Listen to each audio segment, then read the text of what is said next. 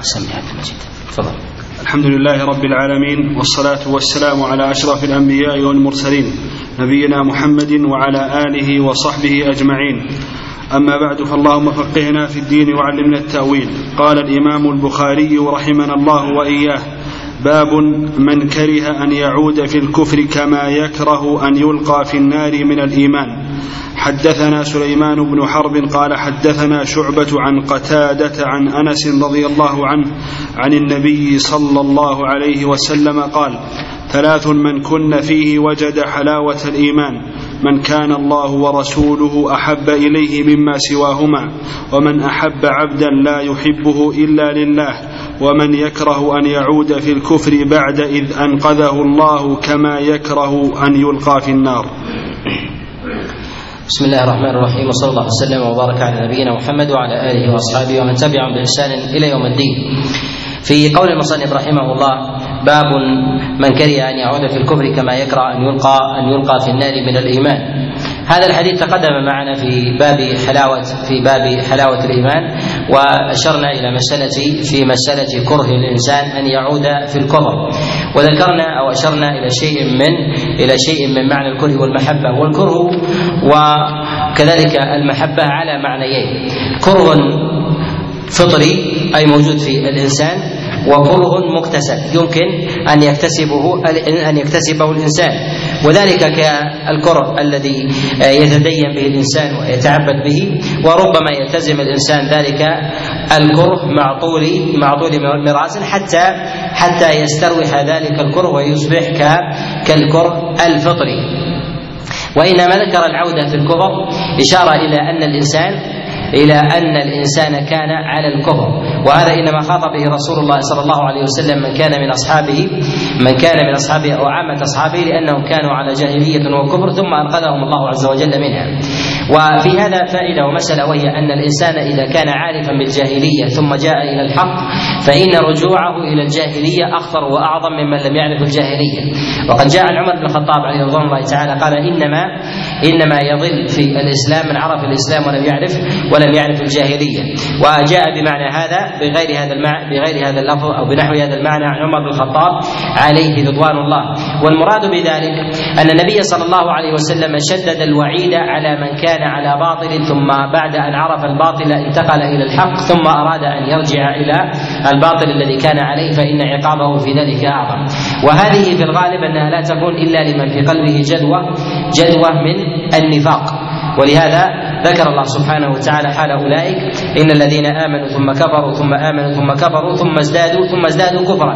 أي أن تقلب الإنسان بين الحق والإيمان بين الحق والباطل والكفر والإيمان لا يكون إلا إلا من منافق. وهذا متوعد بالعقوبة الشديدة التي تختلف عن غيره التي تختلف عن غيره. وهذا يرجعنا إلى أصل وهو أنه كلما قامت الحجة على الإنسان واتضحت كان العقاب عليه أظهر وإذا ضعفت الحجة كان العقاب عليه أقل. وهذا ربما يكون مقتضى قول الله جل وعلا وما كنا معذبين حتى نبعث حتى نبعث رسولا. والمراد بذلك أن العذاب يلحق الإنسان بقدر بقدر وضوح الحجة وبيانها وخلوصها وخلوصها لديه. ويعظم هذا الأمر في الإنسان إذا عرف الشيء بضديه وتقدم الإشارة معنا إلى هذا الأمر أن الحقائق الأشياء تعرف بجهتين. الجهة الأولى بمعرفتها بذاتها الجهة الثانية بمعرفة ضدها. وأكمل هذه الوجوه أن يعرف الإنسان الجهتين. وأما إذا عرف جهة واحدة فعلمه في ذلك قاصر.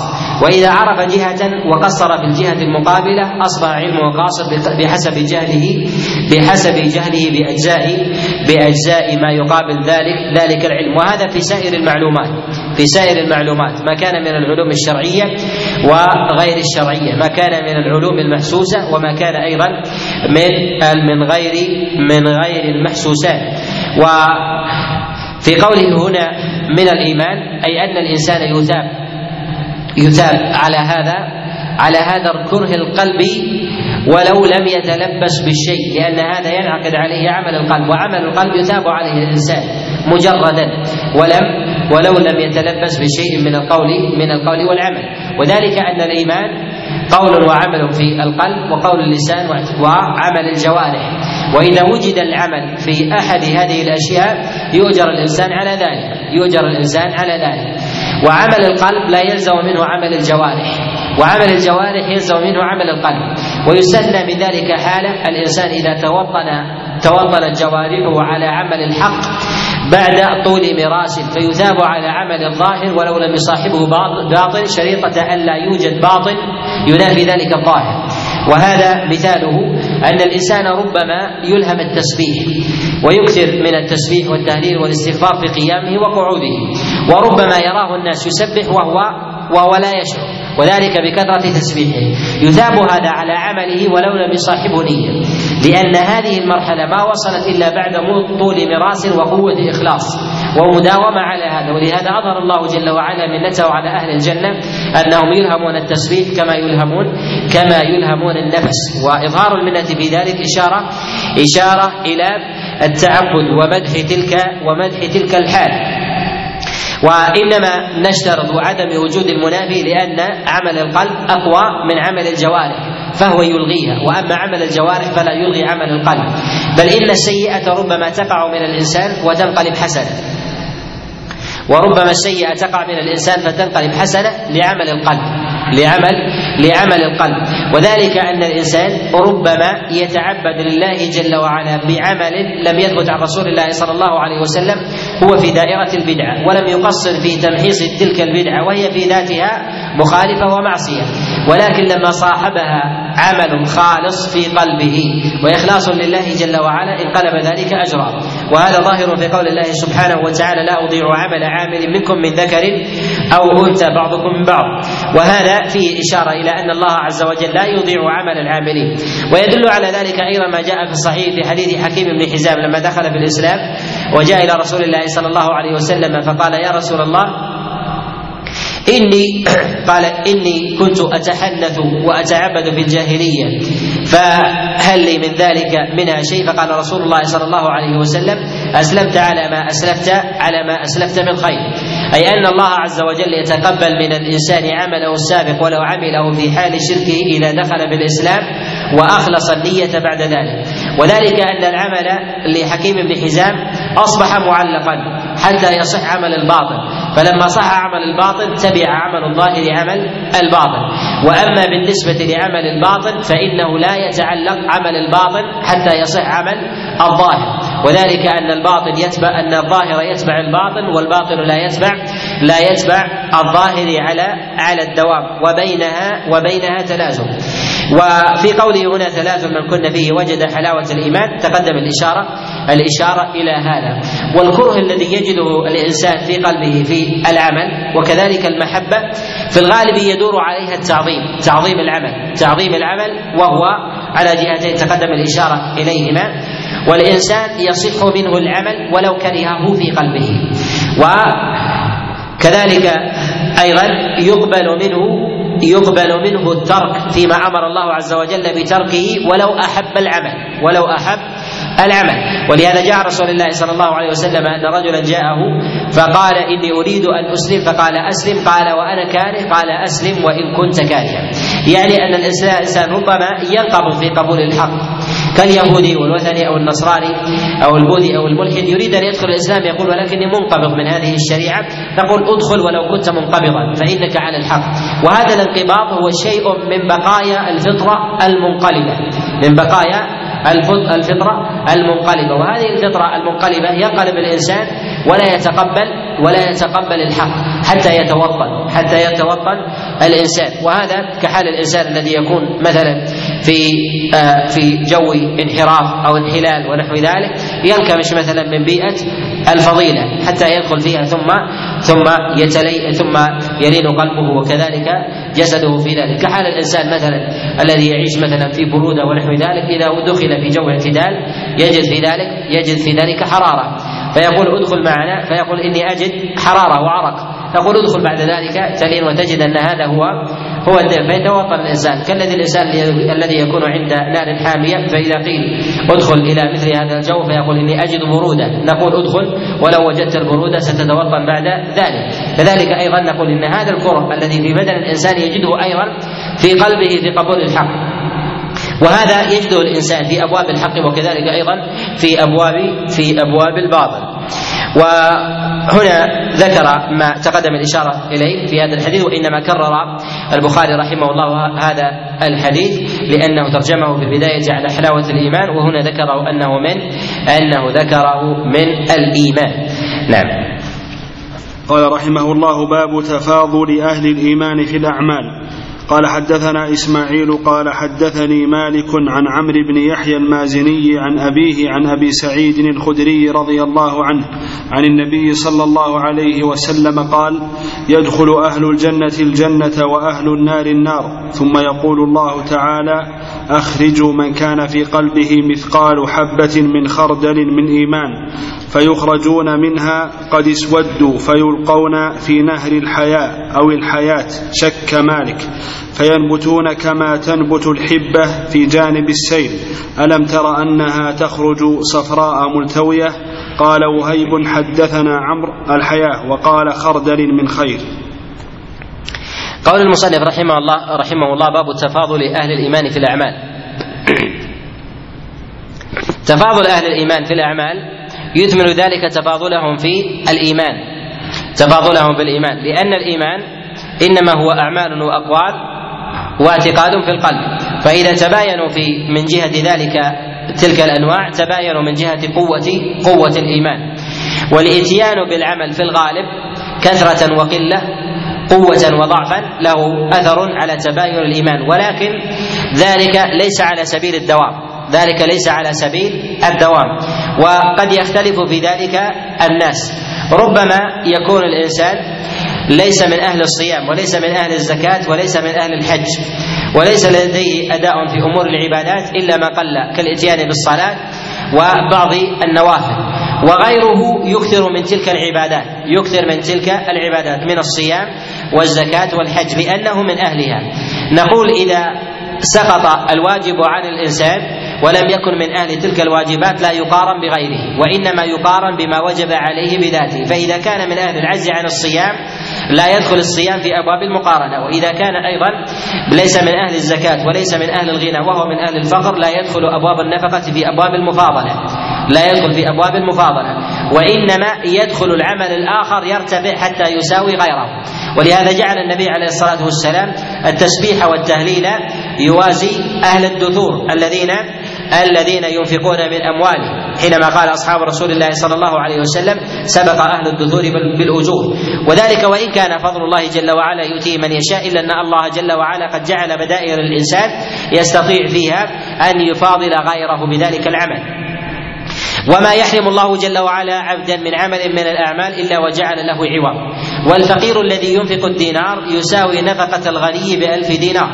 ولهذا جاء رسول الله صلى الله عليه وسلم أن رب درهم سبق ألف دينار. وذلك لمقام الدرهم عند صاحبه. والنبي صلى الله عليه وسلم فرق بين نفقة الإنسان وهو صحيح شهيد. يخاف الفقر. يخاف الفقر ويرجو الغنى أن نفقته في ذلك أعظم من غيره. الشخص الذي يرمي بالمال وهو غني ولا يخاف الفقر كالذي يأخذ ويغرف من بحر أن ذلك نفقته في ذلك تساوي نفقة الفقير ولو كان درهما من ماله. وهذا بالمسألة نسبة وتناسب وهذا مقتضى عدل الله جل وعلا في عباده. وهنا في قوله تفاضل أهل الإيمان في الأعمال المصنف رحمه الله من دقة عبارته جعل التفاضل في الأعمال التفاضل في الأعمال ولم يطلق التفاضل في الإيمان لازم لتفاضل الأعمال. وذلك أنه لا يلزم من تفاضل الأعمال تفاضل الإيمان على الإطلاق. وأما تفاضل الإيمان في ذاته يلزم منه تفاضل تفاضل الأعمال. تفاضل الأعمال إما كثرة وقلة وإما قوة وضعفا من جهة من جهة النوع. وذكر المصنف رحمه الله في ذلك حديث أبي سعيد الخدري عن النبي عليه الصلاة والسلام قال يدخل أهل أهل الجنه الجنة وأهل النار النار. ثم يقول الله جل وعلا أخرجوا من كان في قلبه مثقال حبة من خردل. الخطاب هنا يتوجه إلى خزنة خزنة النار. و وهذا من رحمة الله سبحانه وتعالى من رحمة الله جل وعلا بعباده. وهذا مقتضى سبق رحمة الله لغضبه ورحمته ورحمته وثوابه لعقابه سبحانه وتعالى. وهذا إنما يكون في مسائل الإيمان ومعلوم لدينا أن ما كان من حق الله جل وعلا مما لم يجعله الله تحت المشيئة فإن الإنسان يحاسب عليه قبل دخوله إلى الجنة والنار. ما كان من حق الله محضا. وأما ما كان من حق العباد فإن الناس يحاسبون عليه بعد خروجهم من النار. اذا لدينا لدينا حقان. حق الله هو الذي يكون قبل الفصل قبل الفصل. وذلك مما كان من حق الله من تفريط الإنسان وتقصيره بالواجبات بصيام رمضان بشرب الخمر مما كان لازما على الإنسان ولا يتعدى بالتفريط بالصلوات ونحو ذلك إذا لم يجعله الله لم يجعل الله عز وجل لصاحبه رحمة عاقبه عليه عاقبه عليه ولا بد من دخوله النار. أما النوع الثاني وهو حق الآدميين فيما بينهم هذا يكون بعد الخروج من النار يخرجون من النار ثم بعد ذلك ثم بعد ذلك يختصون حقوق كانت بينهم الدليل على ذلك ما جاء في الصحيح من حديث أبي سعيد الخدري أن رسول الله صلى الله عليه وسلم قال يخرج أهل النار. من النار فيوقفون على قنطرة بين الجنة والنار. فيقتصون حقوقا كانت بينهم. يعني أن القصاص يكون بعد الخروج من النار. الخروج من النار. لهذا نستطيع أن نقول إن الحقوق التي كانت بين بني آدم على أهلها على نوعين. أهل جنة مع أهل جنة هذا يكون قبل قبل الفصل. وأهل جنة مع أهل نار يكون قبل الفصل. وأهل النار مع أهل النار يكون بعد الخروج من النار. بعد الخروج من النار. أهل النار فيما بينهم في حقهم فيما بينهم في الخصومات. إذا خرجوا من النار مما كتب الله له الجنة يتقاضون الحقوق فيما كان التي كانت بينهم على قنطرة بين الجنة والنار. وذلك لأن هذه الحقوق ترفعهم منزلة ترفعهم منزلة في الجنة أو تنزلهم منزلة منزلة في الجنة. وأما أهل الجنة فيختصون قبل دخولهم الجنة وقبل الفصل. وأما أهل الجنة مع حقهم الذي على أهل النار فيختصون قبل دخولهم للنار لأنهم يرتفعون بذلك منزلة في الجنة وينزل أولئك منزلة منزلة في النار. فينبغي ضبط هذه المراتب. والله سبحانه وتعالى حينما بين دخول بين النبي عليه الصلاة والسلام دخول أهل الجنة الجنة وأهل النار النار بين أن الله سبحانه وتعالى يخرج طائفة من يخرج طائفة من النار من أهل الإيمان من بقايا أهل الإيمان في النار ممن في قلبه مثقال حبة من خردل من إيمان. وهذا فيه جملة من المسائل منها أن الله عز وجل يعذب بعض أهل الإسلام. بعض أهل الإسلام وهم قله في النار. ممن لم يغفر الله عز وجل لهم ذنوبهم. ممن لم يغفر لهم ذنوبهم. وهذا لحكمة أرادها الله سبحانه سبحانه وتعالى. وأن الله جل وعلا من كتب عليه النار من أهل الإيمان فالله سبحانه وتعالى لا يخلده فيها وإنما يجعله في ذلك إلى إلى أمد ولا يجعله جل وعلا إلى إلى الأبد. والخردلة قيل هي الذرة وقيل هي حبة الحنطة أو الشعير. أو الدقيق. قال فيخرجون منها اسودوا فيلقون في نهر الحياء أو نهر الحياة. نهر الحياة قيل إن المراد بذلك هو المطر. هو نهر المطر في كلام العرب وقيل إن المراد بذلك هو ما تحيا به ما تحيا به الأجساد. وقيل إنه ك كالنهر أو. كنهر كقطر المطر الذي ينزله الله جل وعلا عند نشور الخلق الذي ينبت به عجب الذنب بعد عند المحشر. وهذا الذي يضع فيه الله عز وجل من خرج من الجنة. من خرج من النار إلى إلى الجنة. قال فينبتون كما تنبت الحبة في جانب السيل. ألم ترى أنها تخرج صفراء ملتوية؟ في هذا إشارة إلى أن الله سبحانه وتعالى لا يخلد في النار من كان في قلبه مثقال ذرة من إيمان وذلك لفضل الإيمان ومنزلته.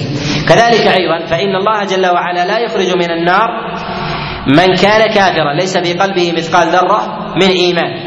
مثقال ذرة من إيمان. ومن وجد في قلبه مثقال ذرة من كفر فهل هذا يدخل الجنة أصلا؟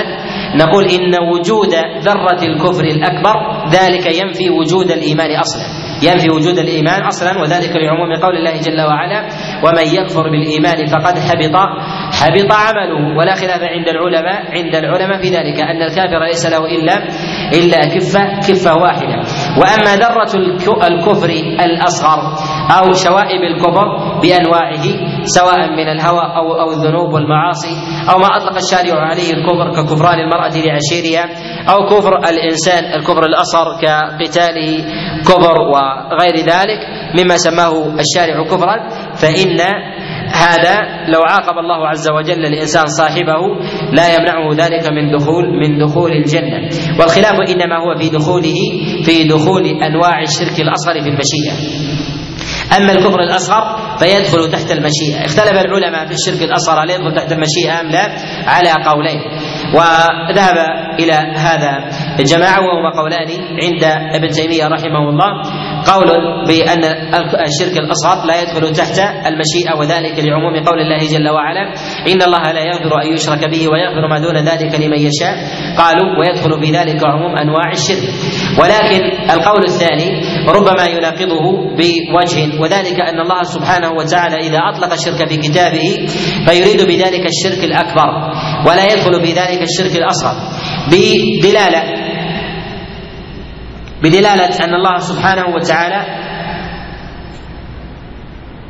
أن الله سبحانه وتعالى حرم الجنة على المشرك وتحريمه الجنة على المشرك يلزم من ذلك أن يدخل في ذلك المشرك شركا أصغر. وهذا وهذا لا يمكن أن نقول به.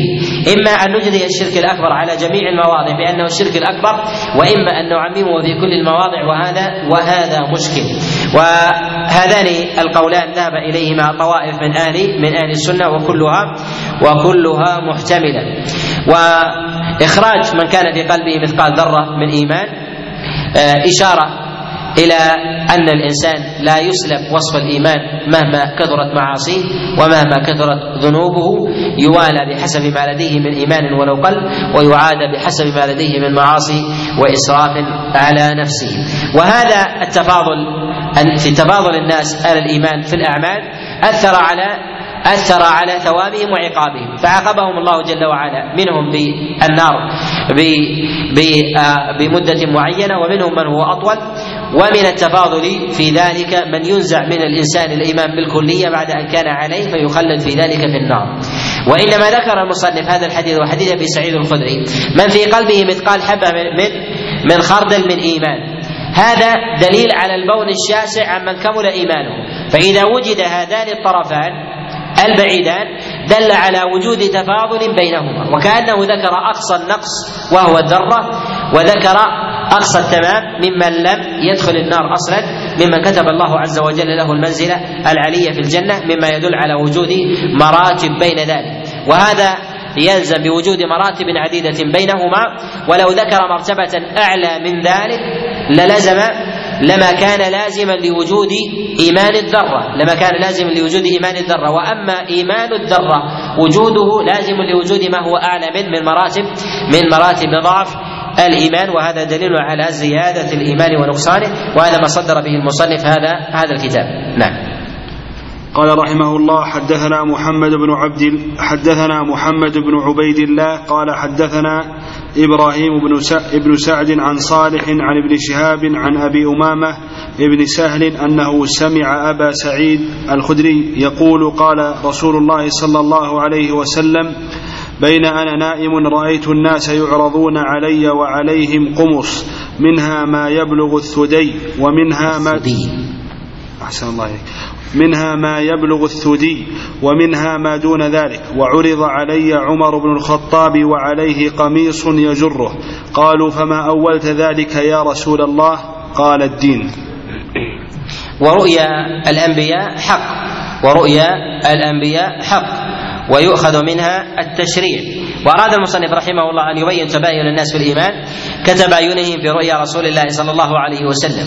وفي هذا جملة من المسائل منها الإشارة إلى تباين الناس في الإيمان وكذلك أيضا تباين الناس في الأعمال وتباين الناس أيضا في في المنزلة عند الله سبحانه وتعالى وكذلك أيضا فيه من المسائل أنه يستحب للإنسان إذا رأى خيرا في صاحبه أن يخبره بذلك. إذا غلب على ظنه أنه لا يفتن بخبر الخير ومن كان كحال عمر بن الخطاب ممن هو قوي الإيمان وسبر سبر النبي عليه الصلاة والسلام حاله وعرف واختبر واختبر قوة إيمانه وصدقه ويقينه في مثل ذلك لا يؤثر عليه. وهذا يختلف فيه الناس.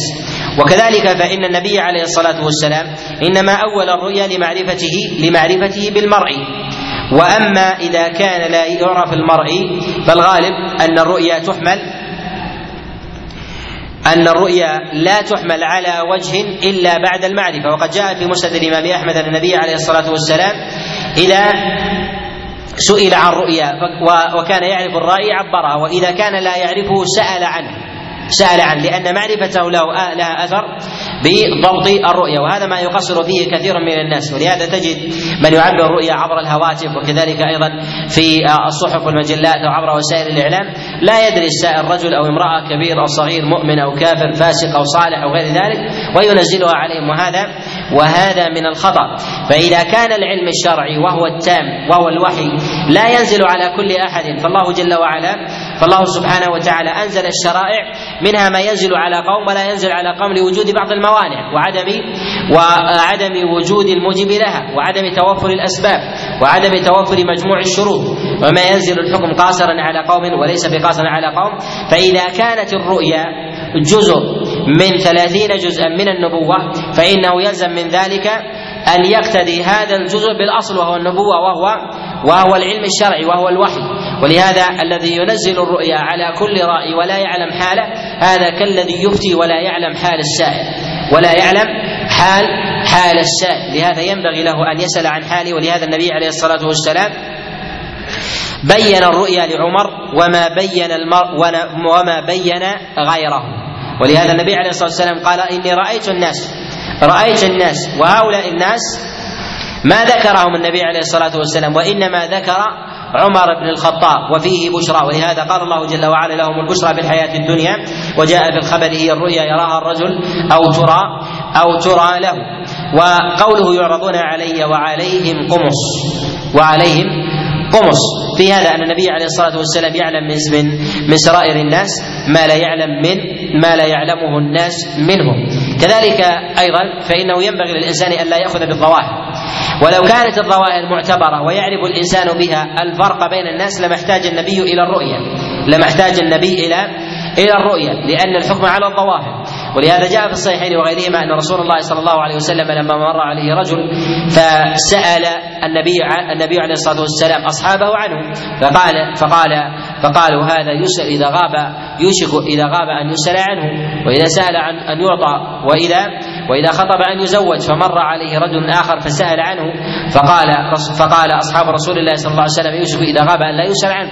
وإذا خطب أن لا يزوج. وإذا سأل أن لا يطاع فقال النبي عليه الصلاة والسلام هذا خير من ملء الأرض من ذاك وهذا دليل على وجود البون الشاسع وسبب في ذلك هو البون في عمل القلب. ومرد ذلك إلى شيء من الرؤى أو لشيء من الإخبار بالوحي. لهذا ينبغي للانسان ينبغي للإنسان ألا يأخذ بالحكم على البواطن مجردا بالظواهر وأما بالنسبة للأحكام الشرعية وإقامتها فالعبرة بذلك في الظواهر. ولهذا ما ظهر للناس يؤخذ. وفي قوله هنا منها ما يبلغ الثدي.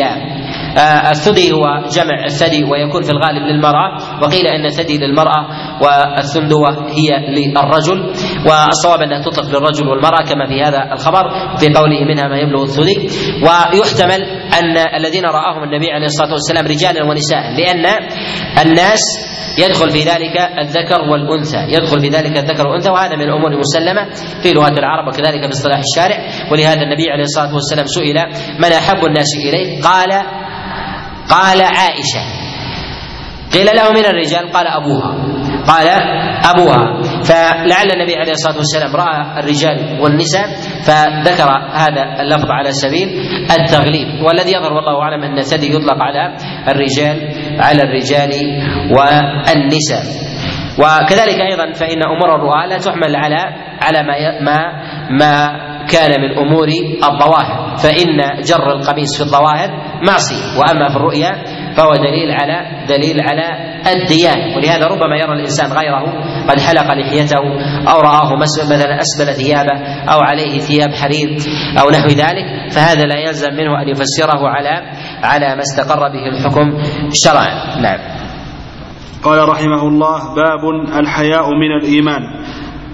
قال حدثنا عبد الله بن يوسف قال أخبرنا مالك بن أنس عن ابن شهاب عن سالم بن عبد الله عن أبيه أن رسول الله صلى الله عليه وسلم مر على رجل من الأنصار وهو يعظ أخاه في الحياء فقال رسول فقال رسول الله صلى الله عليه وسلم دعه فإن الحياء من الإيمان.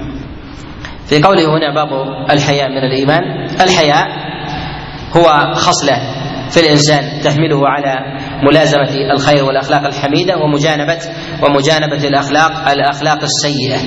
واشتق من الحياة. وذلك أن الإنسان لا تتم له حياته بطمأنينة ورغد عيش إلا بتوافر ذلك والحياء على نوعين. الحياء على نوعين حياء فطري وحياء مكتسب. الحياء الفطري الذي يوجد في الإنسان من خجله مثلا أن تبدو عورته أو خجله مثلا من من أن يتكلم بكلام فاحش ونحو ذلك هذا يخطر عليه الناس ويتباينون في قدر ذلك الحياء. أما بالنسبة للمكتسب هو الذي يكتسبه الإنسان من من معلومات فيخجل أن يبدي أن يبدي ما لا يرضاه غيره ويبديه عند عند غيره. ولهذا نقول منها ما هو مكتسب ومنها ما هو ما هو مفطور عليه الإنسان. وفي هذا أن في هذا الحديث أن الإنسان ربما ينصح وهو على خطأ. ولهذا الرجل من الأنصار مر عليه النبي عليه الصلاة والسلام وهو يعظ أخاه في الحياة. ولهذا الناصح منزلته بالنصح لا ينبغي أن تجعله معصوما في الإنكار عليه في أن موضع نصحه خطأ ولهذا رسول الله صلى الله عليه وسلم لما رآه ينصح أخاه بالحياء فقال كأنه قد أضر بك. فقال النبي عليه الصلاة والسلام دعه فإن الحياة لا يأتي إلا بخير. وفي هذا أيضا إشارة إلى أن إلى أن الأصول الشرعية والأصول الفطرية ينبغي ألا تلغى. ينبغي ألا تلغى بمصالح الأفراد. قد يكون الحياء الإنسان يستحي حياء شديدا ونحو ذلك ينبغي ألا يكسر قاعدة الحياء لديه. من الحياء ما يحرم الإنسان حقه. وذلك أن بعض الناس مثلا يستحي حياء شديدا حتى يفوت مصالحه ويسلب الناس حقوقه وتضعف حاله وذريته ونحو ذلك والدافع في ذلك الحياء ويستغله الناس. وهذا أمر وهذا أمر سيء في ذاته لكن لا ينبغي أن يلغي أن يلغي أصل الحياة. فينبغي أن يفرز الأصل عما هو فيه ويقال إن فيك قدر زائد ينبغي أن يعالج. ولهذا النبي عليه الصلاة والسلام إنما أنكر عليه إنكاره لذلك الأصل. لما قال لما قال يعظ أخاه في الحياء يعني عموما. وقد جاء في لفظ قال إنه قد أضر بك فقال النبي عليه الصلاة والسلام دعه فإن الحياء لا يأتي إلا بخير. وهنا في هذه الرواية قال دعه فإن الحياء فإن الحياء من الإيمان. إشارة إلى أن الحياء الذي فطر الله عز وجل الإنسان عليه يلازمه على على يجعله ملازما للإيمان وعدم وعدم الخروج عما أمر الله سبحانه وتعالى وتعالى به. نعم. قال رحمه الله باب فإن تابوا وأقاموا الصلاة وآتوا الزكاة فخلوا سبيلهم. قال حدثنا عبد الله بن محمد المسندي قال حدثنا أبو روح الحرمي بن عمارة قال حدثنا شعبة عن واقد بن محمد قال سمعت أبي يحدث عن ابن عمر أن رسول الله صلى الله عليه وسلم قال أمرت أن أقاتل الناس حتى يشهدوا أن لا إله إلا الله وأن محمدا رسول الله ويقيموا الصلاة ويؤتوا الزكاة. فإذا فعلوا ذلك عصموا مني دماءهم وأموالهم إلا بحق الإسلام وحسابهم على الله. حديث ابن عمر في قول النبي عليه الصلاة والسلام أمرت أن أقاتل الناس حتى يشهدوا أن لا إله إلا الله وأن محمدا رسول الله ويقيموا الصلاة. هذا الأمر هو هذا الأمر هو للمشركين للمشركين من غير أهل الكتاب. أما أهل الكتاب فإنهم يقبل منهم غير ذلك ولو لم يدخلوا في الإسلام ولو لم يدخلوا في الإسلام. وذلك أن هذا الإطلاق في قول النبي عليه الصلاة والسلام أمرت أن أقاتل الناس هو عام وهذا من المسائل النادرة وهذا من المسائل النادرة أن الحديث يخصصه القرآن. أن الحديث يخصصه القرآن وذلك أن الله جل وعلا قال في كتابه العظيم من الذين أوتوا الكتاب حتى يعطوا الجزية عن يد وهم صاغرون. فأهل الكتاب لا بد لا بد أن يعلم أن الله عز وجل قد خصهم بحكم شرعي وهو أن المقاتلة لهم لا تكن حتى يدخلوا في الإسلام وإنما حتى يعطوا الجزية حتى يعطوا الجزية عن يد وهم صاغرون. ولا يلزمون بالإسلام. أما الوثنيون فإنهم يقاتلون حتى يشهدوا أن لا إله إلا الله. لا يقبل منهم غير ذلك. عباد الأصنام. وهذه فيها خلاف يسير عند العلماء. وفي قول المصنف رحمه الله قبل ذلك فإن تابوا وأقاموا الصلاة وآتوا الزكاة فخلوا فخلوا سبيلهم. إشارة إلى أن الإنسان انسلخ من الإيمان بتركه لهذه الأشياء وقع في الكفر ودخوله في هذه الأعمال الظاهرة أمار على أخذ بظاهره بدخوله بالإسلام. لهذا أمر بالتخلية بسبيله والعبرة بذلك هو بعمل بعمل الظاهر. لهذا قال النبي عليه الصلاة والسلام قال أمرت أن أقاتل الناس حتى أشهد أن لا إله إلا الله وأن محمد رسول الله ويقيم الصلاة. ذكر هنا المقاتلة. قال أقاتل. المقاتلة تكون من طرفين. المقاتلة تكون من طرفين. أما القتل فيكون من طرف واحد. لأن المقتول قد يقتل وهو لا يريد القتل. وهو لا يريد القتل لصاحبه. أما المقاتلة فهي من المدافعة. من المدافع وهو باب المفاعلة أي كل منهما يريد أو حريص على قتل على قتل صاحبه. أما القتل فيكون من أحد الجهات. فواحد يريد القتل وواحد لا يريد لا يريد القتل. في قوله أن أقاتل الناس حتى يشهدوا أن لا إله إلا الله فيه إرجاع إلى أنه لا يجوز للمسلم أن يغدر بأحد بل يعلمه بأن بينه وبينه حرب. ولهذا ذكر هنا أمر المقاتلة. ما قال أمرت أن أقتل الناس؟ وإنما أمرت أن أقاتل الناس والمقاتلة فيه إشارة إلى وجود الحرب والاستعداد والاستعداد في ذلك. ولهذا قال الله جل وعلا لرسول الله صلى الله عليه وسلم وإن أحد من المشركين استجارك فأجره حتى يسمع كلام الله ثم أبلغه مأمنة. أي اجعل بينك وبينه أمان إلى أمن. ثم أعلمه أنه بعد زوال هذا الشهر والشهرين فلا يوجد أمان بيني وبينك وإنما وإنما هو الحرب. وبعد ذلك أتيته ليلا ونهارا سرا وجهارا خدعة وغير خدعة فإن ذلك فإن ذلك لك لأنك أعلمته بذلك وهذا داخل في باب في باب المقاتلة. قال حتى يشهد أن لا إله إلا الله وأن محمد رسول الله ويقيم الصلاة. يشهد أن لا إله إلا الله أي لا معبود بحق إلا الله وأن محمد رسول الله لازم لثبوت الشهادة ثبوت شهادة رسول الله صلى الله عليه وسلم. وهذا هو الذي رفع الله عز وجل به ذكر رسول الله صلى الله عليه وسلم كما في سورة الإنشراح أي قرن اسم رسول الله صلى الله عليه وسلم بذكر الله عز وجل وجعل الشهادة لنبيه مقترنة بالشهادة لوحدانية الله عز وجل واستحقاقه بالعبادة. قال ويقيم الصلاة ويؤتوا الزكاة. تقدم معنا البيان في مسألة الصلاة والزكاة ووجوبها والأدلة على ركنيتها. والكلام على كفر تارك الصلاة وكذلك خلاف العلماء في هذه المسألة وكذلك مسألة الزكاة وكذلك الحج والصيام في حديث عبد الله بن عمر عليه رضوان الله تعالى السابق. وفي قوله هنا لا إله إلا الله تقدم أنه لا معبود بحق إلا الله وقد نص على هذا ابن جرير الطبري رحمه الله أي لا معبود بحق إلا الله وعنه اشتهر هذا اللفظ. وفي قوله فعلوا ذلك عصم مني دماءهم وأموالهم إلا بحق الإسلام وحسابهم على الله.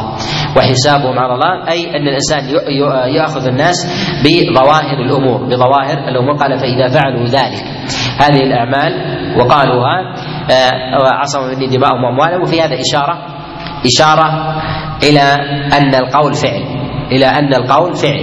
النبي عليه الصلاة والسلام قال أمرت أن أقاتل الناس حتى يشهدوا أن لا إله إلا الله محمد رسول الله. والشهاده تكون بالقول ويقيموا الصلاة وتكون بالجوارح ويؤتوا الزكاة وتكون بالجوارح. قال فإن فعلوا ذلك إشارة إلى ما سبق.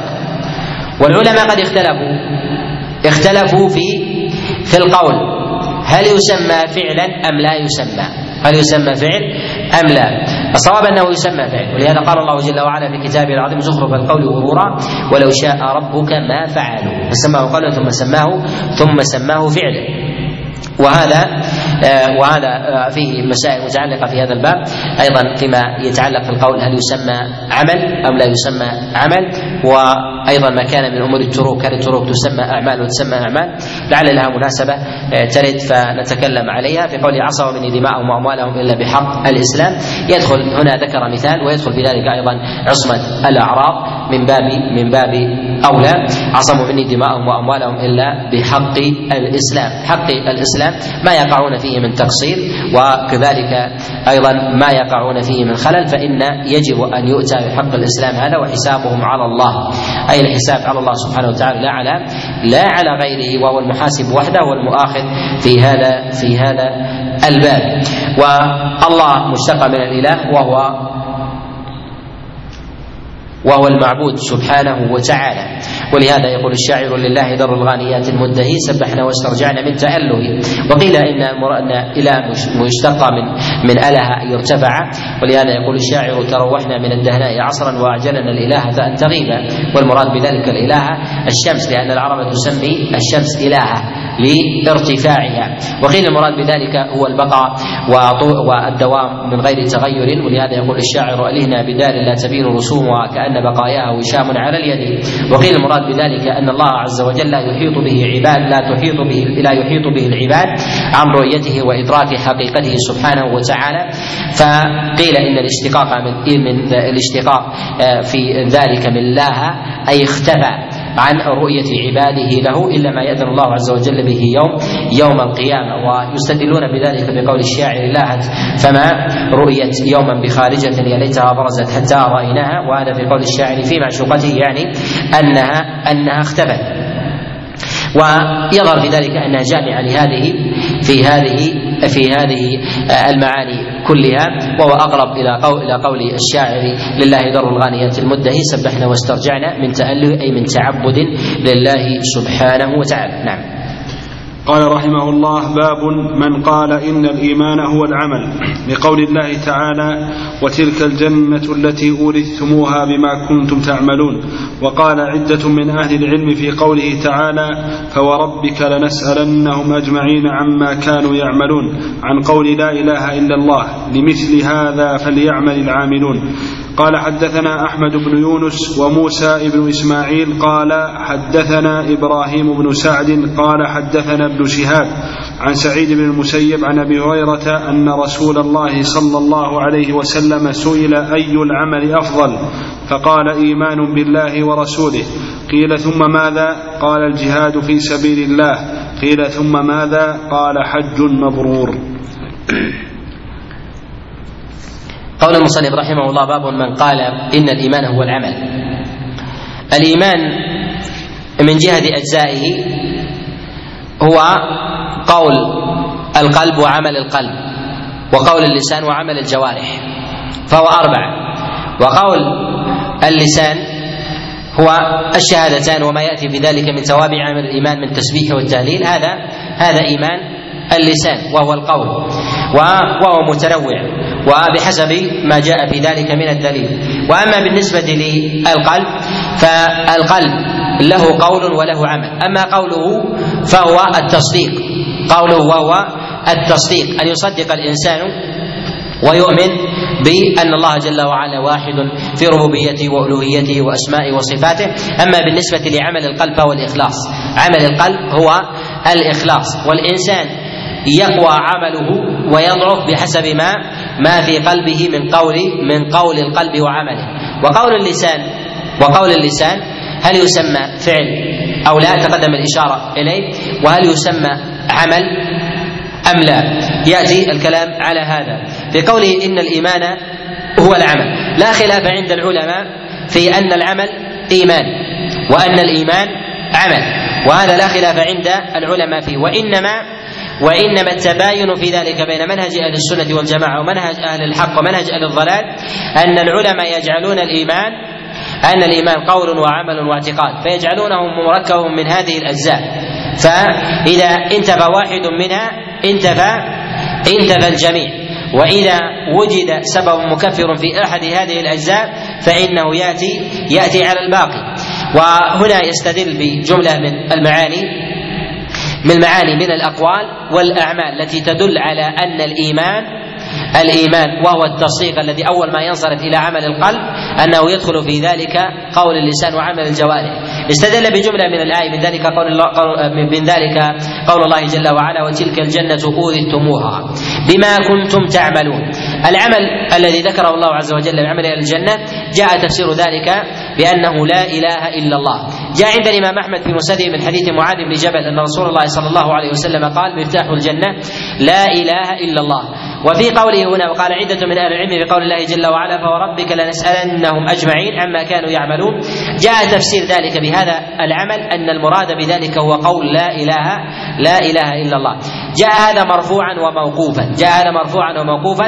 قد جاء من حديث الله بن أبي سليم عن بشير بن نهيك عن أنس بن مالك عليه رضوان الله تعالى عن رسول الله صلى الله عليه وسلم وجاء موقوفا أيضا أن قال الله جل وعلا فوربك لنسألنهم أجمعين عما كانوا يعملون عن لا إله إلا الله. عن لا إله إلا الله. والصواب في ذلك الوقف وليد بن أبي سليم فيه ضعف. وجاء ذلك تفسير أيضا عن عبد الله بن عمر ومجاهد بن جبر وعن غيرهم من المفسرين من السلف. وفي قوله كذلك لمثل هذا فليعمل فليعمل العاملون. العمل ينصرف إلى القول بظاهر تفسير السلف في ذلك وينصرف أيضا وينصرف بداهة وهو الأصل إلى عمل الجوارح وينصرف أيضا إلى إلى عمل القلب إلى عمل القلب و أما بالنسبة لوصف القول بالعمل هل يوصف القول بأنه عمل؟ هذا لم يكن موجودا عند السلف بجعل القول عمل وإنما يفردونه بذلك إلا على سبيل التجوز. ولهذا الإمام أحمد رحمه الله ينكر وصف القول بالعمل. ومن أوائل من ذكر ذلك هو شباب ابن سوار فإنه يقول إن إن الإيمان قول وعمل والعمل هو القول. والعمل هو القول. ولهذا لما سئل الإمام أحمد عن قول شباب هذا قال هذا قول خبيث. هذا قول خبيث يشبه قول المرجئة. والسبب في هذا أنه قال قول وعمل وجعل العمل ليس عمل الجوارح أرجعه إلى القول. أرجعه إلى القول. إذا لا يوجد عمل عمل جوارح. عمل جوارح. فجعله هو عمل القلب وقول اللسان ولا يصح هذا.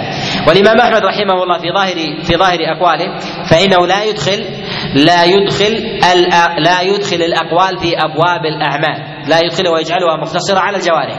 ولهذا نجد في أبواب في أبواب الطلاق أن أن الرجل إذا طلق زوجته والطلاق قول فقال أنت طالق أن هذا لا يرجع فيه لا يرجع فيه إلى نيته. ولا يستدل بهذا بقوله عليه الصلاة والسلام إنما الأعمال بالنيات. ولهذا لما سئل الإمام أحمد عن ذلك قال هذا ليس بقول هذا ليس بعمل هذا هذا قول لا يسأل عن النية. لا يسأل عن النية وكأن الإمام أحمد رحمه الله وكأن الإمام أحمد يمضي الطلاق بمجرد ورود اللفظ بمجرد ورود اللفظ لأن النية يرجع فيها إلى العمل. ومسألة دخول الأقوال في أبواب الأفعال تدخل في ذلك كما تقدم. وفي أبواب الأعمال تدخل كذلك على سبيل التجوز والأصل المفارقة بين عمل القلب وقول اللسان وعمل الجوارح حتى لا حتى لا تشتبه هذه المسائل باقوال بأقوال المرجئة. حتى لا تشتبه هذه المسائل باقوال بأقوال المرجئة. وإن كان ذلك سائغ في لغه في لغة العرب. بل ربما يوصف الفعل بأنه قول. فيقول الإنسان قال فلان كذا وأشار بيده. فوصف ذلك تلك الإشارة بانها بأنها قول. وهذا على سبيل على سبيل التجوز لا على سبيل لا على سبيل الغلبة. وفي حديث أبي هريرة عليه رضي الله تعالى قال هنا قال سئل أي النبي عليه الصلاة والسلام سئل أي العمل أفضل؟ قال إيمان بالله ورسوله. وهذا آه، جاء بعد سؤال عن العمل. وكان النبي عليه الصلاة والسلام أجاب بأن الإيمان هو العمل. والعمل هنا هو تصديق القلب وقوله وكذلك أيضا قول اللسان وعمل الجوارح أن هذا كله عمل فضرب النبي لأحد أمثلته وهو إيمان بالله ورسوله إيمان بالله ورسوله ثم ذكر مثالا آخر قال الجهاد في سبيل الله. فجعل عمل الجوارح وعمل القلب وقول اللسان الذي هو إيمان بالله ورسوله شهادة لا إله إلا الله جعل ذلك كله من الإيمان. ثم ذكر الحج المبرور أي أن كل هذه الصور داخلة في مسمى ومعنى معنى الإيمان. نعم. قال رحمه الله باب إذا لم يكن الإسلام على الحقيقة وكان على الاستسلام أو الخوف من القتل. لقوله تعالى قالت الأعراب آمنا قل لم تؤمنوا ولكن قولوا أسلمنا. فإذا كان على الحقيقة فهو على قوله جل ذكره إن الدين عند الله الإسلام. قال حدثنا أبو اليمان قال أخبرنا شعيب عن الزهري قال أخبرني عامر بن سعد بن أبي وقاص عن سعد رضي الله عنه أن الإسلام من جهة إطلاقه على نحوين إسلام على الحقيقة وإسلام على الصورة بلا حقيقة. إسلام الحقيقة هو الذي يقترن الباطن بالظاهر. وأما على غير الحقيقة وهو إسلام الظاهر من غير باطن من غير من غير باطن وهو إسلام المنافقين. إسلام المنافقين. والإنسان في ذلك يزيد وينقص في باب النفاق. وكلما زاد التباين بين الباطن والظاهر زاد جانب النفاق لدى لدى الإنسان. نعم. قال حدثنا أبو اليمان قال أخبرنا شعيب عن الزهري قال أخبرني عامر بن سعد بن أبي وقاص عن سعد رضي الله عنه أن رسول الله صلى الله عليه وسلم أعطى رهطا وسعد وسعد جالس فترك رسول الله صلى الله عليه وسلم رجلا وهو أعجبهم إليه فقلت يا رسول الله ما لك عن فلان؟ فوالله إني لأراه مؤمنا فقال أو مسلما؟ فسكت قليلا ثم غلبني ما أعلم منه فعدت لمقالتي فقلت ما لك عن فلان؟ فوالله إني لأراه مؤمنا فقال أو مسلما؟ ثم غلبني ما أعلم منه فعدت لمقالتي. وعاد رسول الله صلى الله عليه وسلم. ثم قال يا سعد إني لأعطي الرجل وغيره أحب إلي منه خشية أن يكبه الله في النار. ورواه يونس وصالح ومعمر وابن أخي الزهري عن الزهري. وهذا داخل فيما تقدم من معنى أن الإنسان قد يشكل عليه بعض الظواهر فيربط بها البواطن. والنبي عليه الصلاة والسلام يعلمه الله عز وجل ببواطن بعض الأشخاص ما لا ما لا يعرفه أصحابه عليهم رضوان الله. فربما فعل شيئا يتعلق بالموازنة بين الأمر الباطن والظاهر ويحمله بعض الناس على ما يعلمونه من ظاهر. كما جاء كما جاء في قول سعد هنا. وسعد كأنه متأكد فهذا على رسول الله صلى الله عليه وسلم. حينما أعطى رهط ورجل جاء ورجل عنده لم يعطه شيئا فقال سعد يا رسول الله ما لك عن فلان؟ فوالله إني لاظنه مؤمنا. فقال النبي عليه الصلاة والسلام أو مسلما.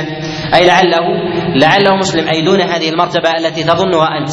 وهذا الفارق بين الإسلام والإيمان إشارة إلى أنه قد يتحقق في ذات الإنسان الإسلام على الحقيقة والإسلام على غير الحقيقة في شخص واحد. وذلك للتباين بين عمل الباطن وعمل وعمل الظاهر. بين عمل الباطن وبين عمل وبين عمل الظاهر. لهذا ينبغي للإنسان لهذا ينبغي للإنسان ألا يستعجل في الحكم على ظواهر الناس في لا فيما لا يلزم معه إنزال الحكم الشرعي.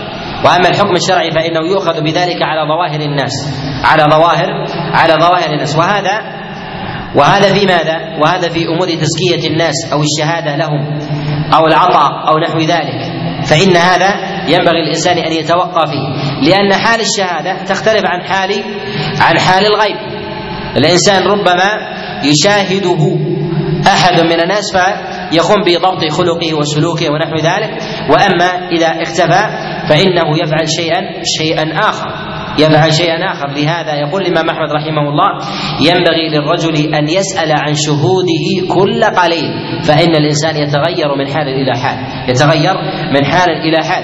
وذلك أن الإنسان يستطيع أن يتصنع ساعة عند الناس ولكن لا يستطيع أن يتصنع كل يومه ولهذا يصبح السفر يسفر عن الأخلاق لأنه يطول الزمن. وأما مخالطة الناس فهي أشياء عارضة والعارضة يكون فيها التصنع والدائم يصعب في ذلك يصعب في ذلك التصنع. والنبي عليه الصلاة والسلام علم من باطنه ما لا يمكن فيه الخفاء وذلك مما اعلمه الله جل وعلا. وفي هذا أن النبي عليه الصلاة والسلام في كثير من أموره وأفعاله يرتبط ذلك ببعض البواطن. لهذا أمثال العلل ينبغي الا تربط بعلة ظاهرة فربما كانت العلة في ذلك خفية. ربما كانت العلة في ذلك خفية ويجب في ذلك الإيمان والتصديق. يجب في ذلك الإيمان والتصديق. وأن توكل العلة إلى العالم بها وأن يأخذ الإنسان ذلك على الامتثال. وفي هذا أيضا إن النبي عليه الصلاة والسلام أن النبي عليه الصلاة والسلام كان يتألف قلوب الناس ليخرج جدوه الإيمان في قلوبهم ويستثيرها بالعطاء. ومعلوم إن العطاء هذا يطهر القلوب من من الفساد من الفساد وهذا معلوم حتى عند العقلاء معلوم عند أهل العقل المتجردين من من الإسلام. المتجردين بالإسلام ويسمونه ويسمونه التطهير يسميه الفلاسفة هذا بالتطهير التطهير بالمأساة. أي أن الإنسان إذا تقلب بالمأساة من حزن وكرب وفرح فإنه أقرب إلى معرفة الحقائق. لماذا؟ لأن النفس لديه تطهرت. والإنسان الذي لا تمر عليه المأساة كالذين يعيشون في رغد من العيش هؤلاء لا تتطهر لديهم الأقوال والأفعال. لهذا النبي عليه الصلاة والسلام يطهر قلوبهم بشيء من العطاء حتى القلب يضطرب حتى ينتفض ويرجع إلى الحق. ولهذا الفلاسفة كأرسطو وإفلاطون وسقراط وغيرهم يسمون هذا التطهير.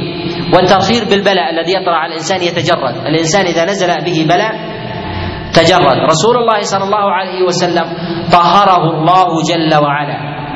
طهره الله سبحانه وتعالى من كل شيء ونقاه. سبحانه سبحانه وتعالى. وهذا وهذه المأساة تكون بالنعيم وتكون بسلب النعيم. تكون بالنعيم وتكون بسلب النعيم.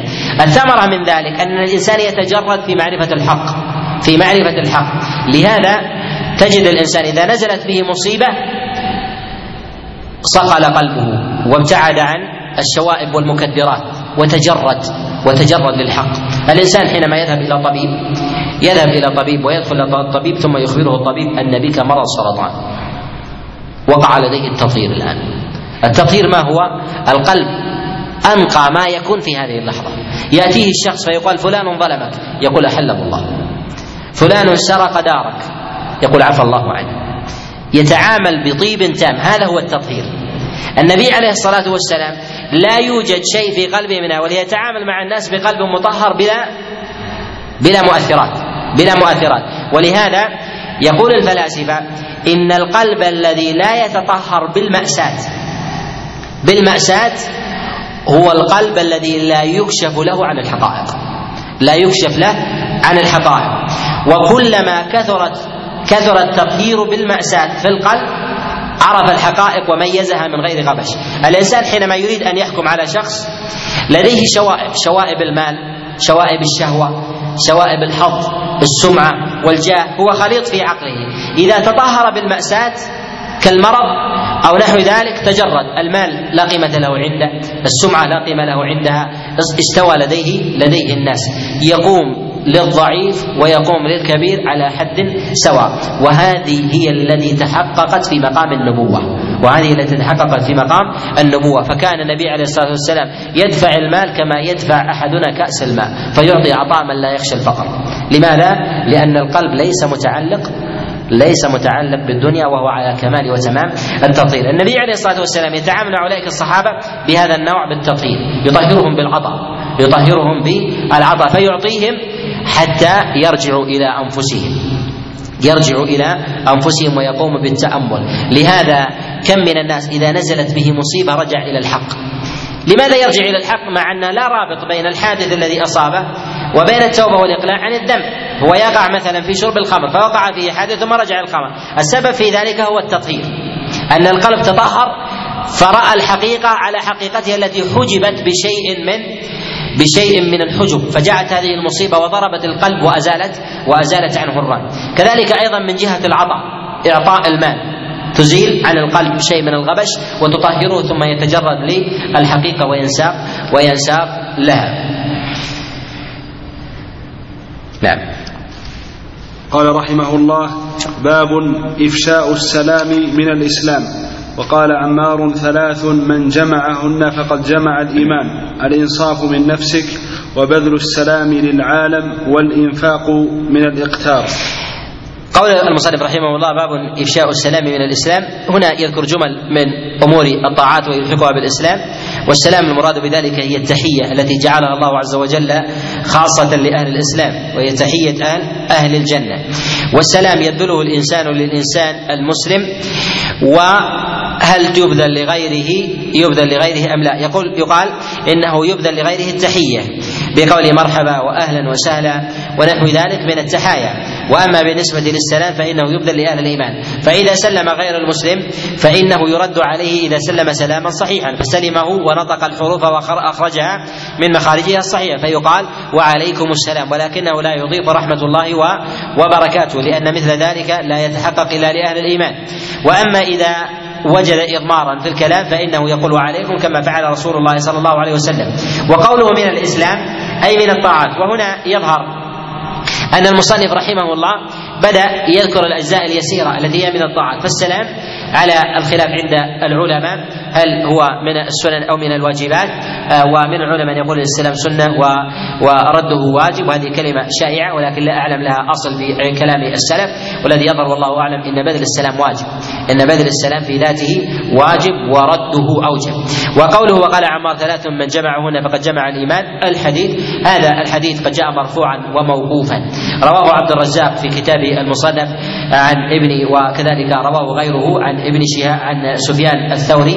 عن أبي إسحاق وجعله عن عمار ويرويه عن عمار صلة بن زفر عن عمار بن ياسر وجعله موقوفا عليه.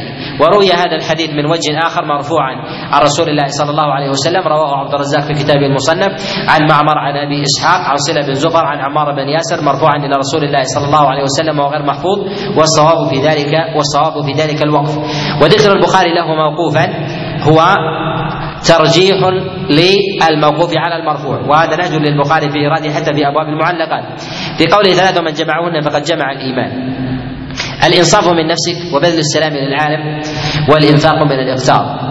العمل الواحد لا يجمع فيه الإنسان الإيمان ولكن قد تجتمع تجتمع بعض شعب الإيمان التي يتبعها شعب أخرى. فيتحقق الإيمان بمجموعها لوجود لازم للشعب الأخرى. فهنا ذكر ثلاث ذكر الإنصاف من نفسك. الإنصاف من نفسك. الإنصاف من النفس يتعلق في حق الإنسان لربه جل وعلا وحق الإنسان للآخرين ويغلب الثاني. الإنسان إذا أنصف في نفسه في حق الناس فأدى ما عليه بالنسبة لوالديه من بر الوالدين إكرام الجار وكذلك أيضا في أبواب المعاملات لم يسرق ولم يغتصب وأعطى كل ذي حق حقه في البيع لم يغش ولم يخادع ونحو ذلك فإن هذا من فإن هذا من الإنصاف. ما يتعلق أيضا في ذات الإنسان لم يكن من أهل الشح ويعطي كل ذي حق حقه ويتعلق هذا بشيء من أنواع العبادات كمسألة الزكاة فإن الزكاة إذا وجبت عليه ليست حقا له وإنما هي حق لغيره. ولهذا جاء في حديث عائشة قال ما خلطت الزكاة مالا إلا أهلكته. وهذا وهذا معناه أن الزكاة إذا وجبت على الإنسان فإذا وجدت في ماله فهي مفسدة للمال فهي مفسدة للمال. ولهذا الذين يجبون الذين يجب عليه يجب عليه الزكاة في ماله فحلت عليه هذا اليوم وجب عليه أن يخرج الزكاة فورا أن يخرجها من ماله. فإذا كان لديه حساب مالي ووجبت عليه الزكاة اليوم عليه مباشرة أن يخرج الزكاة وأن يفصلها لأن مبيتها مع المال مفسد للمال. وكثير من أرباب المال يشكو من عدم البركة في ماله وزوال المال مع كثرته عنه أو عدم الانتفاع منه والسبب في ذلك لوجود مال ليس له فيه حق وإنما هو لغيره من الأصناف الثمانية بات عنده.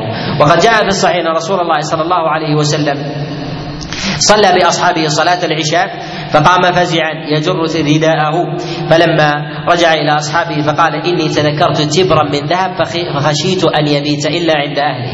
ومعلوم أن المال عند النبي عليه الصلاة والسلام بات عنده أو بات بات عند غيره فهو سيصل إلى أهله ولكن تلك الليلة فارقة لأنه يجب أن ينتفع منه اهله مباشرة. لهذا ينبغي الانسان حتى لو كان يخرج الزكاة أو سمى شيئا أو وقفا في ماله وصرفه يجب عليه أن يفرز مباشرة حتى لا تهلك الصدقة مال ماله حتى لا تفسد الصدقة مالا وفي قوله وبذل السلام للعالم. هذا ما يتعلق في أمور الآخرين سواء كان في السلام وغيره والإنسان إذا بذل السلام للعالم الصغير والكبير الفقير والغني ايا كانت الحقوق مترابطة من يعرفه ومن لا يعرفه فإن ذلك دليل على نبل نبل النفس.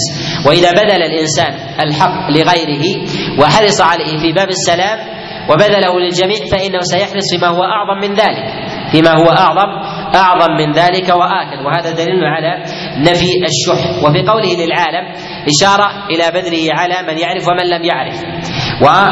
وقد جاء عن رسول الله صلى الله عليه وسلم أن من أشراط الساعة أن السلام لا يبذل إلا للمعرفة. وفي قوله والإنفاق من الإقتار. الإنفاق من الإقتار. أي أن الإنسان كلما كان فقيرا وقع فيه الشح. وخوف الغنى والخوف من الفقر واليأس من الغنى. فإذا أنفق الإنسان في حال الإقتار فقد تحقق في قلبه الإيمان. والإيمان في ذلك أن الذي أعطاه هذا سيرزقه ما هو أكثر منه وأن الرازق هو الله. وهذا دليل على وجود الإيمان في قلبه بعظمة الله جل وعلا. كذلك أيضا فيه حمل هم غيره من أهل الإيمان. وهذا كالترابط الذي أشار إليه رسول الله صلى الله عليه وسلم مثل المؤمنين في توادهم وترحمهم الخبر. وهذا إذا اجتمعت هذه الأشياء كحال أغصان الشجر التي يجتمع فيها فروع كثيرة من الشعب ولهذا يستطيع الإنسان أن يجمع أغصان الشجرة يأتي إلى أصلها ويقول هذه الثلاث هي كل الشجر. ولهذا النبي عليه الصلاة والسلام ذكر هذه الأشياء لترابط سائر الأعمال وشعب الإيمان فيها فيستطيع الإنسان أن يولد من واحدة من هذه الأعمال شعب شعبا كثيرة نعم. قال حدثنا قتيبة قال حدثنا الليث عن يزيد بن أبي حبيب عن أبي الخير عن عبد الله بن عمرو أن رجلا سأل رسول الله صلى الله عليه وسلم أي الإسلام خير؟ قال تطعم الطعام وتقرأ السلام على من عرفت ومن لم تعرف. هذا يتضمن شيء من المسائل السابقة وفي قوله أي الإسلام خير؟ إشارة إلى تفاوت مراتب الإسلام وقد جاء النبي عليه الصلاة والسلام أن الإسلام العلانية والإيمان السر وفي قوله تطعم الطعام وتقرأ السلام إشارة إلى أن عمل الجوارح وكذلك قول اللسان داخل في أبواب الإسلام. والإسلام والإيمان بينها عموم وخصوص. وفي قوله على من عرفت ومن لم تعرف إشارة إلى حب الإنسان لأهل الإيمان ولو لم يعرفهم وأنهم يشتركون في الحق وأن المعرفة في ذاتها ينبغي أن يتجرد منها الإنسان. فربما كانت المعرفة لحظ من حظ الدنيا أو لشيء من الأسباب القدرية فيحب أحدا لكونه جارا له. وهذا السبب القدري لا يقدمه على غيره من جهة قوة الإيمان. لهذا ينبغي ان يتساوى الناس في باب العطاء وكذلك أيضا في باب بذل التحية والمعروف. نعم. قال رحمه الله باب كفران العشير وكفر بعد كفر. فيه عن أبي سعيد الخدري عن النبي صلى الله عليه وسلم. قال حدثنا عبد الله بن مسلمة عن مالك عن زيد بن أسلم عن عطاء بن يسار عن ابن عباس قال قال النبي صلى الله عليه وسلم أريت النار فإذا أكثر أهلها النساء يكفرن. قيل يكفرن بالله؟ قال يكفرن العشير ويكفرن الإحسان لو أحسنت إلى إحداهن الدهر ثم رأت منك شيئا قالت ما رأيت منك خيرا قط. في قوله عليه الصلاة والسلام كفران العشير وكفر دون وكفر بعد بعد كفر. هذا الكفر هو المراد به هو الكفر الأصغر والكفر على نوعين هو كفر أكبر وكفر أصغر. والكفر الأكبر هو المخرج من الملة والكفر دون كفر له أسباب ويقع في أمور العقائد وكذلك في الأقوال وفي الأعمال. قال فيه عن أبي سعيد الخدري عن النبي صلى الله عليه وسلم ثم ذكر قال أريت النار فإذا أكثر أهلها النساء يكفرن. في هذا إلى أن النبي عليه الصلاة والسلام أراه الله جل وعلا ما لم يريه أحد من من العباد. وهذا وهذا من خصائصه عليه الصلاة والسلام. والنبي عليه الصلاة والسلام كما أنه رأى كما أنه رأى النار فإن الله عز وجل أراه أراه الجنة. وفي قوله أكثر أهلها النساء. في هذا جملة من الاحتمالات إما أن يراد بذلك انها أكثر على الحقيقة وإما أن يراد أنها أكثر بالنسبة للنار لا بالنسبة لمجموع النساء. والغالب في أن النساء أنهن أكثر من الرجال. أن النساء أكثر أكثر من الرجال. ولهذا في غالب الدول تجد أن النساء بالنسبة للرجال إلى درجة الثلثين ومنها ما هو أكثر؟ أكثر من ذلك. وهذا هذا في الأغلب. وقرأت إحصائية لأحد الدول أن النساء بالنسبة للرجال يشكلن 90% من الرجال. وحتى قيل أنهم يأتون يجنسون رجالا من الأجانب حتى يتزوجوا النساء لديهم. وهذا آه هذا لحكمة أرادها الله سبحانه وتعالى في في البشر. وفي قوله فإذا أكثر أهلها آه النساء يكفرن.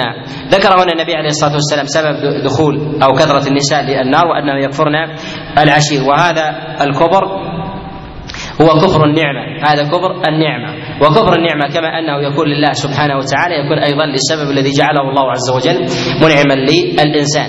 وكفر النعمة هو فطرة وغريزة ليغرسها الله عز وجل في الإنسان يتخلص منها الإنسان بقوة بإيمانه وصدقه ونزاهته لأن الإنسان يحب يحب أن يستأثر بالخير بالخير له وهذا أمر. أمر معلوم. يجده الإنسان نفسا في الصبي ويجد في الكبير ويجد في الشيخ ونحو ذلك. يحب أن يستاثر به لغيره ولهذا قال النبي عليه الصلاة والسلام أيكم مال ماله أحب إليه من مال وارثه؟ قالوا يا رسول الله ما منا من أحد إلا وماله أحب إليه من مال وارثه. فقال النبي عليه الصلاة والسلام ماله ما قدم ومال وارثه ما ومال وارثه ما اخر وهنا في ذكر السبب يكفرن العشير. قال أن يكفرن بالله؟ قال يكفرن العشير ويكفرن الإحسان. لو أحسنت إلى إحداهن الدار. الدار هو في لغة العرب مراد به السنة ولعل المراد به ما هو أوسع من ذلك والمدة الطويلة سواء كانت سنة أو ما كانت أبعد أبعد من ذلك. ولكن لا يسمى ما دون السنة دهرا لا يسمى ما دون السنة دهر ولكنه هو السنة وما كان أكثر أكثر منها. والعرب لم تكن لسنواتهم بداية ونهاية لم يكن محرم. هو بداية السنوات لا في الجاهلية ولا في الإسلام. لا في الجاهلية ولا في الإسلام. وإنما كانوا يحسبون بدوران اثنا عشر شهر. إن عدة الشهور عند الله اثنا عشر شهر. فهي معلومة عند الجاهلية. تبتدئ من أي شهر؟ لديه سواء كان محرم أو كان صبر أو كان ربيع أو جمادى فإن إذا دارت فإن إذا دارت وأتت على الشهر نفسه قالوا قالوا الحول. وأما ضبط محرم بابتدائه في السنة الهجرية هذا كان كان بعد وفاة رسول الله صلى الله عليه وسلم ولهذا يقول أبو بكر العربي قال لم يكن محرم أول السنة لا في الجاهلية ولا في الإسلام. لا في الجاهلية ولا في الإسلام وإنما كانت هي دائرة لا يعلم ابتداؤها. لا يعلم ابتداؤها.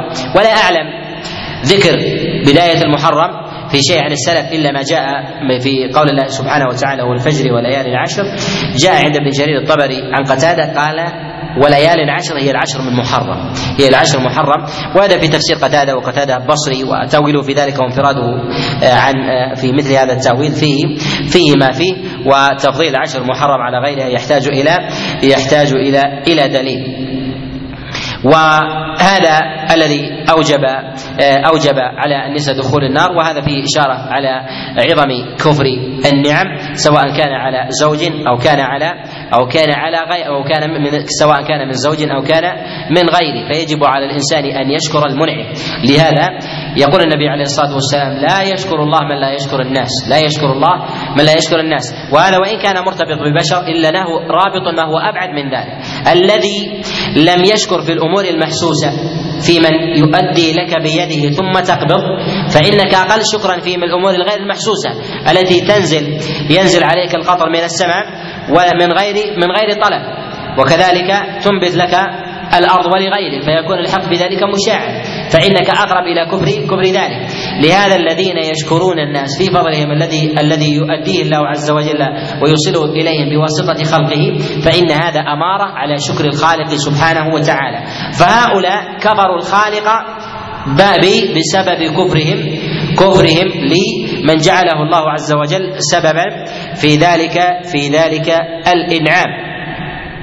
وهذا فيه إشارة إلى أن أكثر دخول النساء النار بسبب هذا النوع وليس بسبب ما جاء في الحديث في قول رسول الله صلى الله عليه وسلم قال أليست أليست إذا حاضت لم تصلي ولم تصم. وقد اختلف العلماء في المرأة التي تحيض والتي تحيض ولم تصلي ولم تصم هل يكتب لها صلاتها في حال حيضها أم لا؟ اختلف العلماء في هذه المسألة على قولين، وقد ذكرهما النووي رحمه الله في اوائل كتاب المنهاج، وذكر الخلاف في هذه المسألة والذي يظهر لي والله أعلم أن المراه يكتب لها أجرها، يكتب لها أجر الصلاة إذا إذا حاضت، وإنما النقصان ذلك في العمل، في العمل والتلبس والتلبس والتلبس به. ولهذا النبي عليه الصلاة والسلام ذكر هنا أن كثرة دخول النساء للنار هو بسبب كفران العشير مع أن ذلك سبب لو كان الاجر لا يلحق للمرأة. ألا يلحق للمرأة لأنه نوع نقص في الثواب يقابله ورود ورود السيئة. وفي قوله ما رأيت منك خيرا قط فيه إشارة آه، أيضا إلى إلى إنكار الحق وكذلك الخير بالجملة. ومثل هذا الأمر ينبغي أن يحذر الإنسان منه حتى في نفسه في أبواب الإنعام وشكر المنعم والإحسان. أن يبادر الإنسان بشكر من أحسن إليه فيدعو له ويشكره في وجهه وعند غيره. إن وجد فرصة فهذا من فهذا أمارة على شكر المنعم. والنفوس الضعيفة والنفوس القاصرة أو التي فيها شح التي الإنعام عليها لا يزيدها إلا شحا. لا يزيدها إلا شحا. وكذلك أنفة بالنسبة الخير إليها. رسول الله صلى الله عليه وسلم ضرب في ذلك أعظم مثال لأمته. صعد المنبر قال ما من أحد من الناس أمن عليه في ماله وولده من أبي بكر.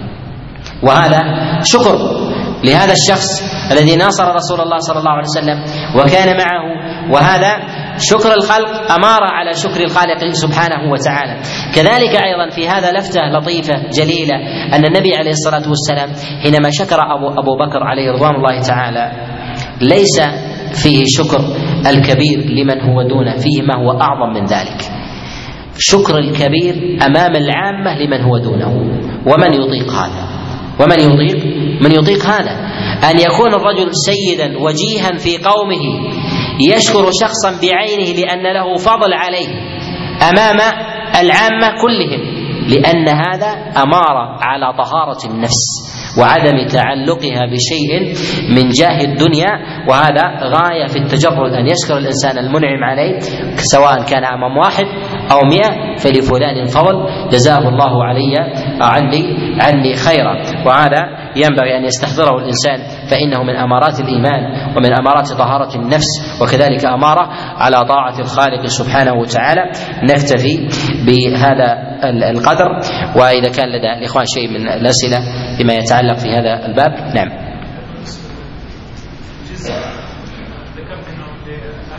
نعم. هذا في المجوس.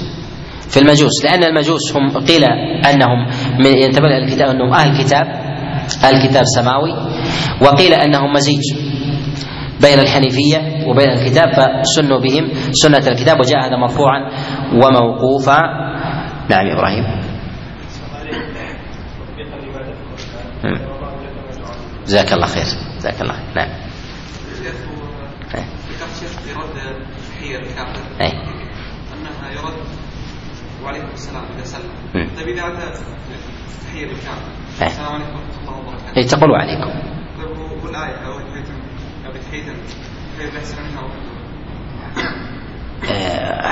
مسألة التحية وكذلك جزاء المنعم في شكره. أمر الشارع بأن يجازى الإنسان ويكافأ على شكره. والمكافأة لا يلزم أن تكون بالمثل. قد يكون لديك يأتيك نصراني ويزوجك أخته هل تزوج أختك؟ لا. يجوز لك منه ما لا يجوز له منك. يجوز لك منه ما لا يجوز لك منه. وذلك أن اليد العليا هي فوق اليد السفلى. ولهذا نقول إن حق المؤمن على غيره أولى من حق غيره عليه. والله أعلم. صلى الله وسلم وبارك على نبينا محمد.